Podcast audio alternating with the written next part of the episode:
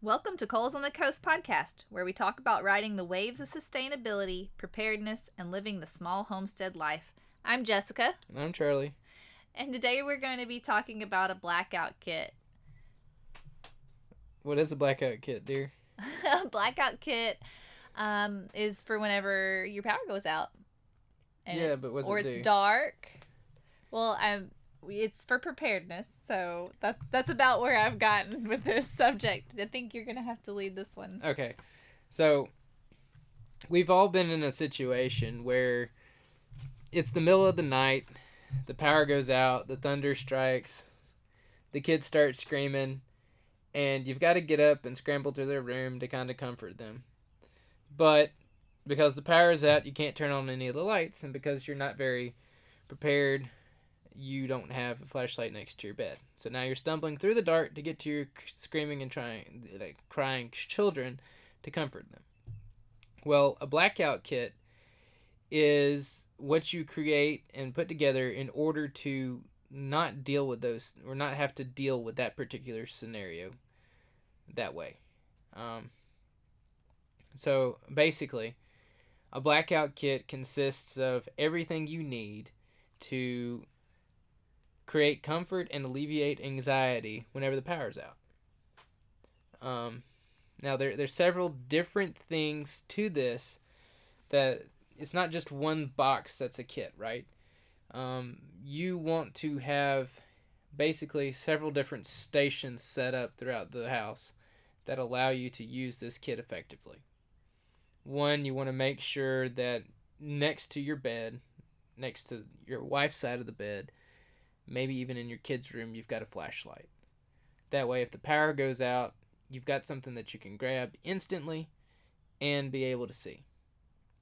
Now, they, they have this, uh, I don't know brand names, but they have flashlights that are basically standby nightlights. You Mhm. plug it into the wall, and when the power goes out, the battery kicks on in the device and it starts shining. So all of a sudden, you've got a nightlight that's glowing. You can take it off the wall and use it as a flashlight to get around the house. We had one of those growing up. It actually was a nightlight too, like all the time. Yeah. Um, but then, once you've got that particular thing down, then you go to the central location blackout kit. Now, this is where you have additional flashlights that run on batteries. Um, it's where you keep your batteries at.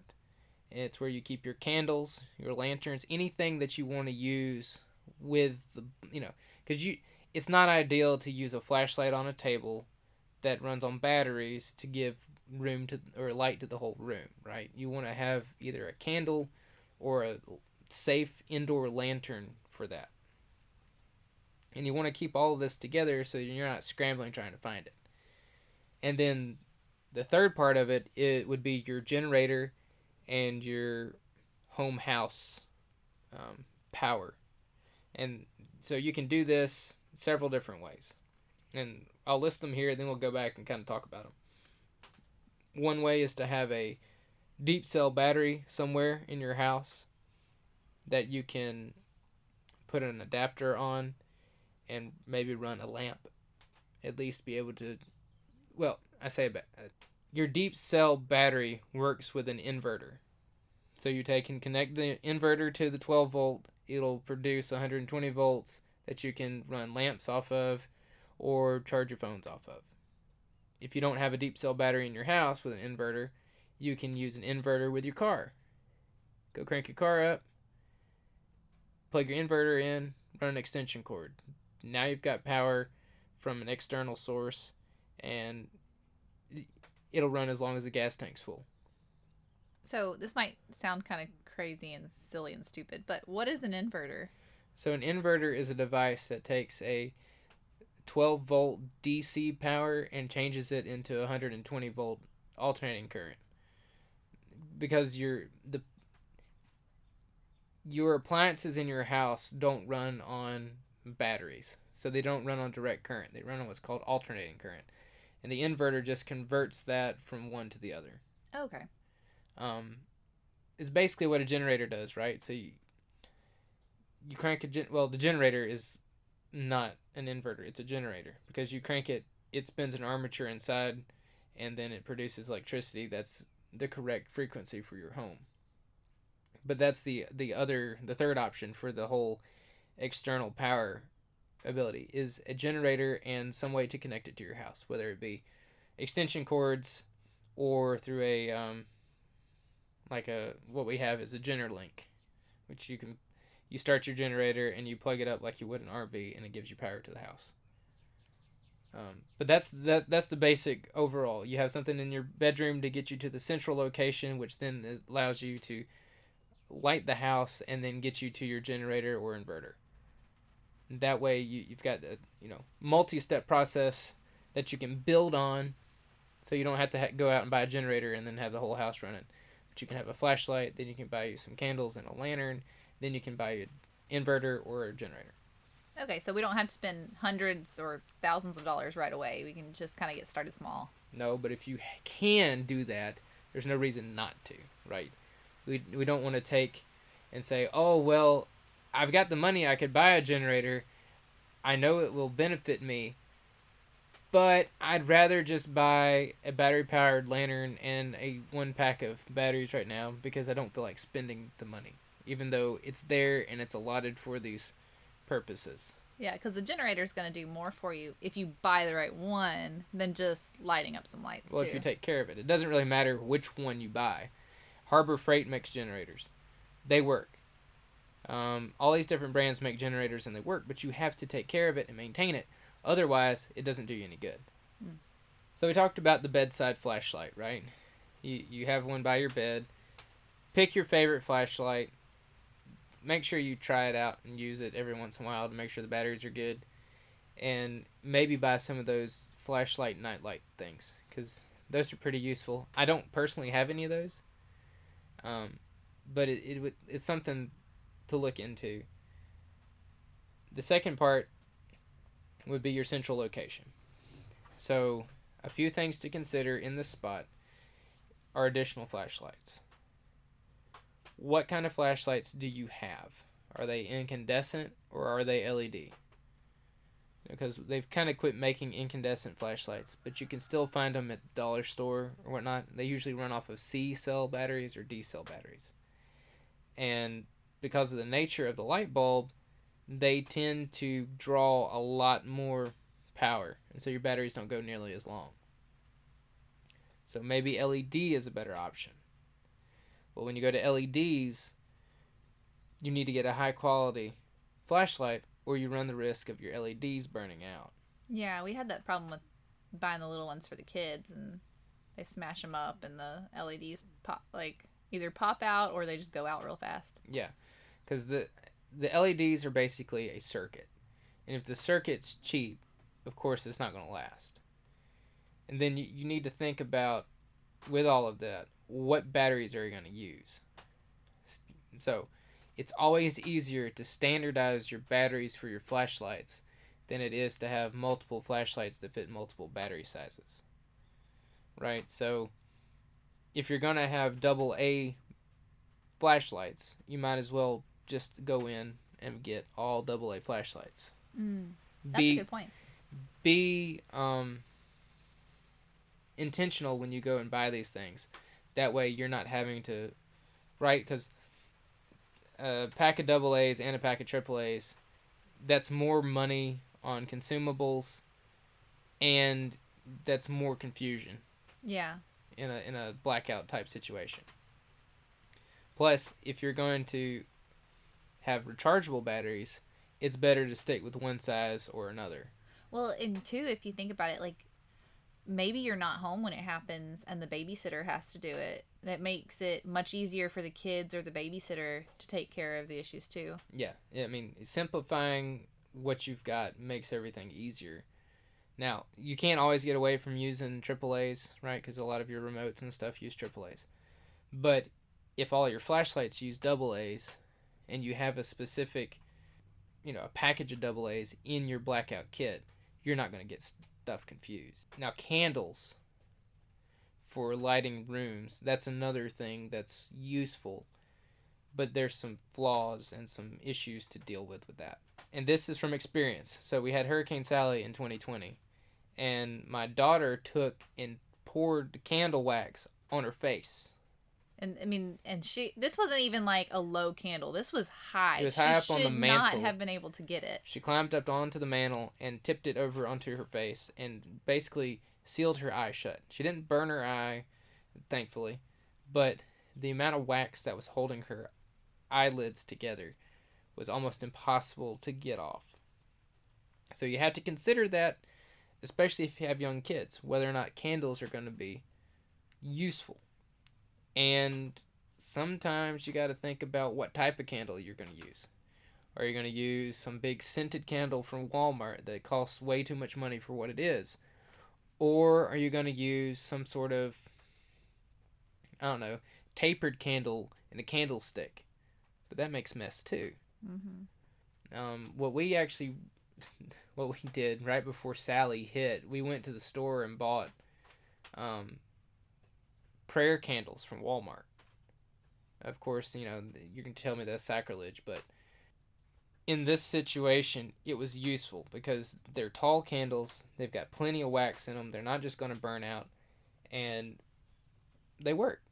Yeah, it, it was mostly just to kind of get you into the room you were going to, Yeah, and or just to use the bathroom. you because know. since they're a tall votive, right, you can hold the base of it, not worry about getting the, the glass not going to get all the way hot, and you can set it, you know, hold it in your hand, set it down. You're not worried about dripping wax everywhere. But the better option, and something that I don't have yet, is the UCO candle lanterns. Now these are they run on a stand a like a specific candle that they sell, but you can buy cases of them. And it's spring loaded so as it melts, it actually pushes the candle up further into the lantern to keep it from losing wax or keep wax from dripping out and so that you can use up the whole candle.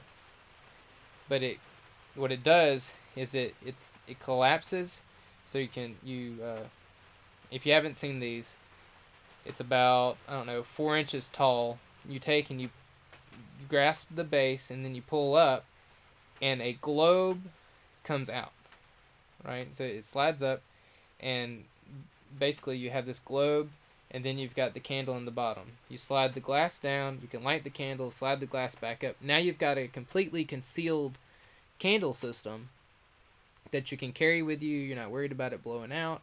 You can hang it up because it's got a nice little a bail hanging on it with a hook. You can hang it in the room. You can see. It's just nice. And then when you're done, you blow it out. You close it up. And you put it away. That's fascinating. Um, they also make so they come with paraffin candles, but I don't personally like paraffin. I'd rather have beeswax if I'm going to burn something in the house. They also make beeswax for them. And you get six to eight hours of the paraffin and eight to ten hours out of the beeswax, something like that. Okay. So I mean, it's it's a good option, and your kid's not going to spill it on his face. If it tips over, there's so little wax in there, right? Because it, base the the way it's set up is it's got a metal collar that sits around the the top of the candle, and that heats up, and basically melts the candle to that shape. And so then as it melts, it's constantly has pressure on it, and it's using up whatever wax is right there in that spot. So if you tip it over, you're only going to lose a little bit of wax, and it's going to put the candle out. It's not just to keep burning sideways, right? Yeah. That's that's really cool. Um, so so that's that portion. It's like your inverter and stuff. Now you you might well why would I need an inverter if it's just a blackout situation? Well, let's say that you forgot to put your phone on the charger, and now you can't call the the power company to even let them know, or you can't call your family to see if the power's out across town because your phone's almost dead. Or you had a tornado and you had it going the whole time and it's starting to die or Yeah, that died. too. You've been you've been watching the news the whole time, making sure that you're not gonna get blown away, and now your phone won't work because it's dead. Well, if you've got an inverter and a battery, or an inverter and a car, or a generator, you can charge your phone back up. You can run a lamp. You know, maybe your candle doesn't put out enough light, or the kids are too scared. You know, you can plug a lamp into it and turn it on. You don't have to worry about it quite as much. Um, especially if you have a generator. If you need to make some coffee, plug the coffee pot in. Right. Oh yeah, that's a good that's a good point too. Um, You could even use you could use an inverter like that when you go camping, I guess. you can there you have to make sure you have the right size right because for a blackout kit your inverter can be kind of small because you're going to run a lamp or you know a phone charger. That's only going to pull uh, like 35 watts at the most especially with like the led lights. They're they're 5 watt 40 watt equivalents or whatever. Mm-hmm. so you, you don't have to worry about it quite as much with those. But when you start getting into like coffee pots, that pulls like 1500 watts because of the hot plate. Okay. And so you want to have something that can match that. That's when your generator comes into account. Because a generator can produce, you know, in upwards of 8,000 watts if you buy one that's built for that. So then you can run your freezers and all sorts of whatever with it. Okay. Um, let's see. Now there there are a couple of other things to consider in a blackout scenario. That's not necessarily a blackout kit. If you have freezers or refrigerators, the best thing to do in a blackout is to not open them. Mm-hmm. They are meant to hold cold in and to keep heat out. So as long as you do not open them, you will maintain the temperature in there for at least four or five hours. Freezers go a little bit longer. Um, however, if your freezer does not have a lot in it, that temperature will increase more quickly. So a good thing to do with your freezers is as you use them.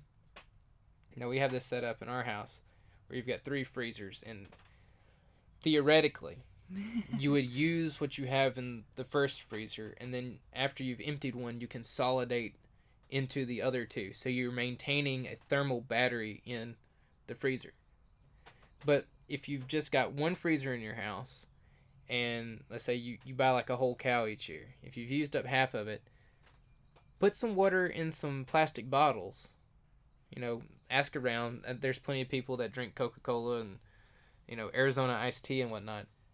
Ask them for those bottles, wash them out, fill them full of water, put them in the freezer, and let them freeze. If you really want to do yourself a favor, do pure uh, water, like filtered water, and then you can take it with you on trips or put it in your coolers when you go to picnics or whatnot, and you can just have that ready because it thaws out. Yes, So it's a, it's a double whammy. but you do that, and then you can build up a thermal battery inside your freezer. Then when the power goes out, take and throw a quilt or a blanket over the top. That way you can keep that gasket from leaking out any cold. Right? You want to hold it in as good as you can, and that gasket's going to be the, basically the weak point in the whole system. Mm-hmm. Um, so that's that. Now, one other situation to think of, and this isn't for everybody, but in the winter time, if you have a blackout, you run the risk of having um, a hypothermia type situation if you're not prepared to have heat. Yeah. So if you've got a fireplace, you've got that covered. But in places where you don't have a fireplace, Or if your fireplace is messed up and you haven't fixed it yet. Yes. Um, a kerosene emergency heater is beneficial. Um, because that way, I mean, you can use those inside the house just like you would a kerosene lamp. It puts out heat the same way a kerosene lamp does. It's got a wick in it. You pour the kerosene in. You hit the. It runs on two C cell batteries for the igniter. You ignite it. You adjust the flame, and then the heat it produces is collected by the the globe around it, the metal shroud, and then that puts off heat. So you can stay nice and toasty with that in your living room. You know, it's not going to heat the whole house, but you can move everybody into living room and have one room that's warm. Did you know? So on Facebook, after the Texas thing where they had all their power grid shut down in the middle of winter and, you know, half the people were freezing, there was a circulating post going on about the terracotta pots being a heater. Do you know anything about that? Is that effective or? I've never tried it, but it works the same way that the kerosene heaters do, right? You you take a tea light candle and you put it under a terracotta pot, and the flame from that candle, which is safe to burn in the house, heats the pot and that puts off heat. Is it enough to keep you alive? I don't know. Probably not, right? But in a pinch, if you need to warm up, you know, get you some of those uh, mylar reflective thermal blankets Mm-hmm. and then each person can have one of those and sit around this thing. As long as you've got it like a tent, it'll capture that heat and then reflect it back onto you, and then you've got your own body heat. So you're, you're kind of Well, I saw too where some people were getting up underneath like the dining room table and putting a bed underneath there and then throwing a blanket over the top or even just part of the way throwing it over part of it just to keep tra- trap your body heat in one area so you can be nice and warm. And I know that would work because if you've ever slept in a double bunk bed, like a full-size bunk bed, it gets so hot on the bottom bunk underneath there. So that would be an option too, just for a, a non heat source. Heat source. It, yeah, that would work good too. Um, another thing to consider is a camp stove. So for an extended blackout situation, depending on what you've got, I mean, you could use a whole house generator to run a stove. It's not ideal because it just pulls so much power.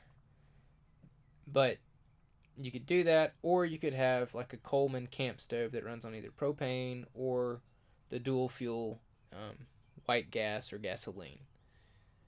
Um, at least that way you've got an outdoor cooking area.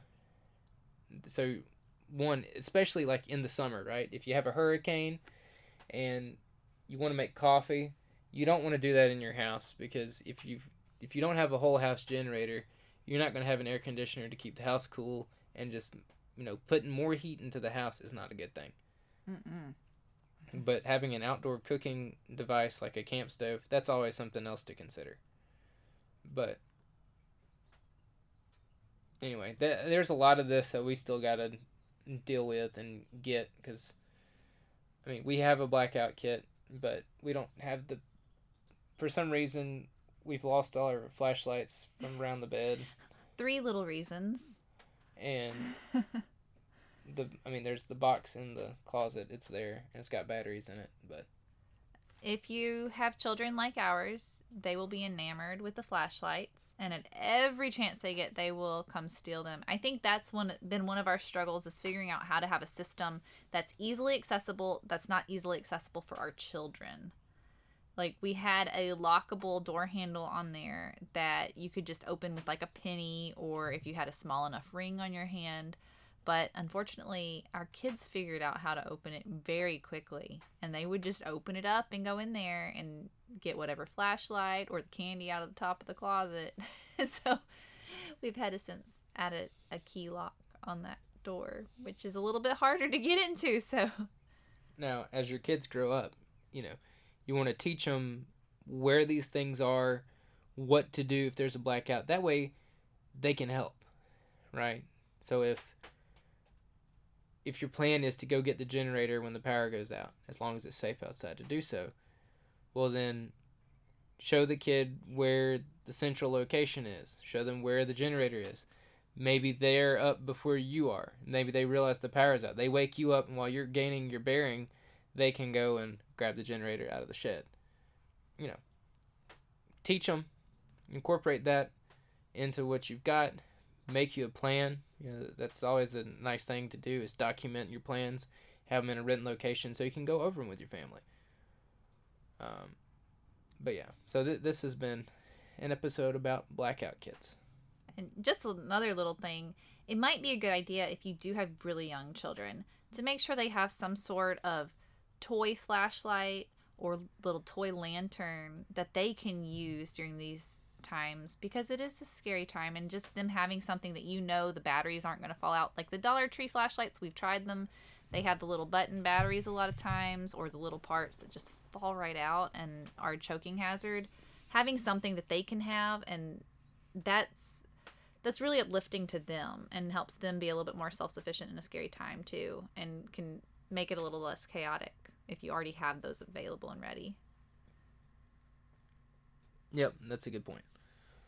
Um, but yeah, if you have any questions about blackout kits, feel free to contact us at coalsonthecoast at pro- protonmail.com and we'll happily answer any questions that you have and send you to any other um, places that we may, any other resources that we might have. I will say that Jack Spirko of the Survival Podcast has covered this many times, but it's always something good to to revisit, to think about, and to improve upon.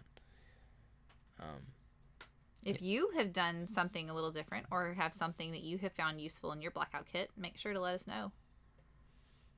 And be sure to subscribe to our newsletter. Um, we send out a newsletter every week as long as we're not out of town. And basically, it's an update of what's going around the homestead. And we'll let you know whenever the podcast hit. So if you're signed up with your email, you'll be the first to know. Um, also, remember that uh, Charlie Small Engines is a mobile small engine company. If you live in the Foley or Baldwin County area, give us a call or visit us on our website and we can get you squared away. Um, and also, don't forget that Jessica offers violin lessons. You can get in touch with her through the website or Coals on the Coast at protonmail.com and inquire on her prices and her availability. But until next time, thanks for listening. This has been Coals on the Coast.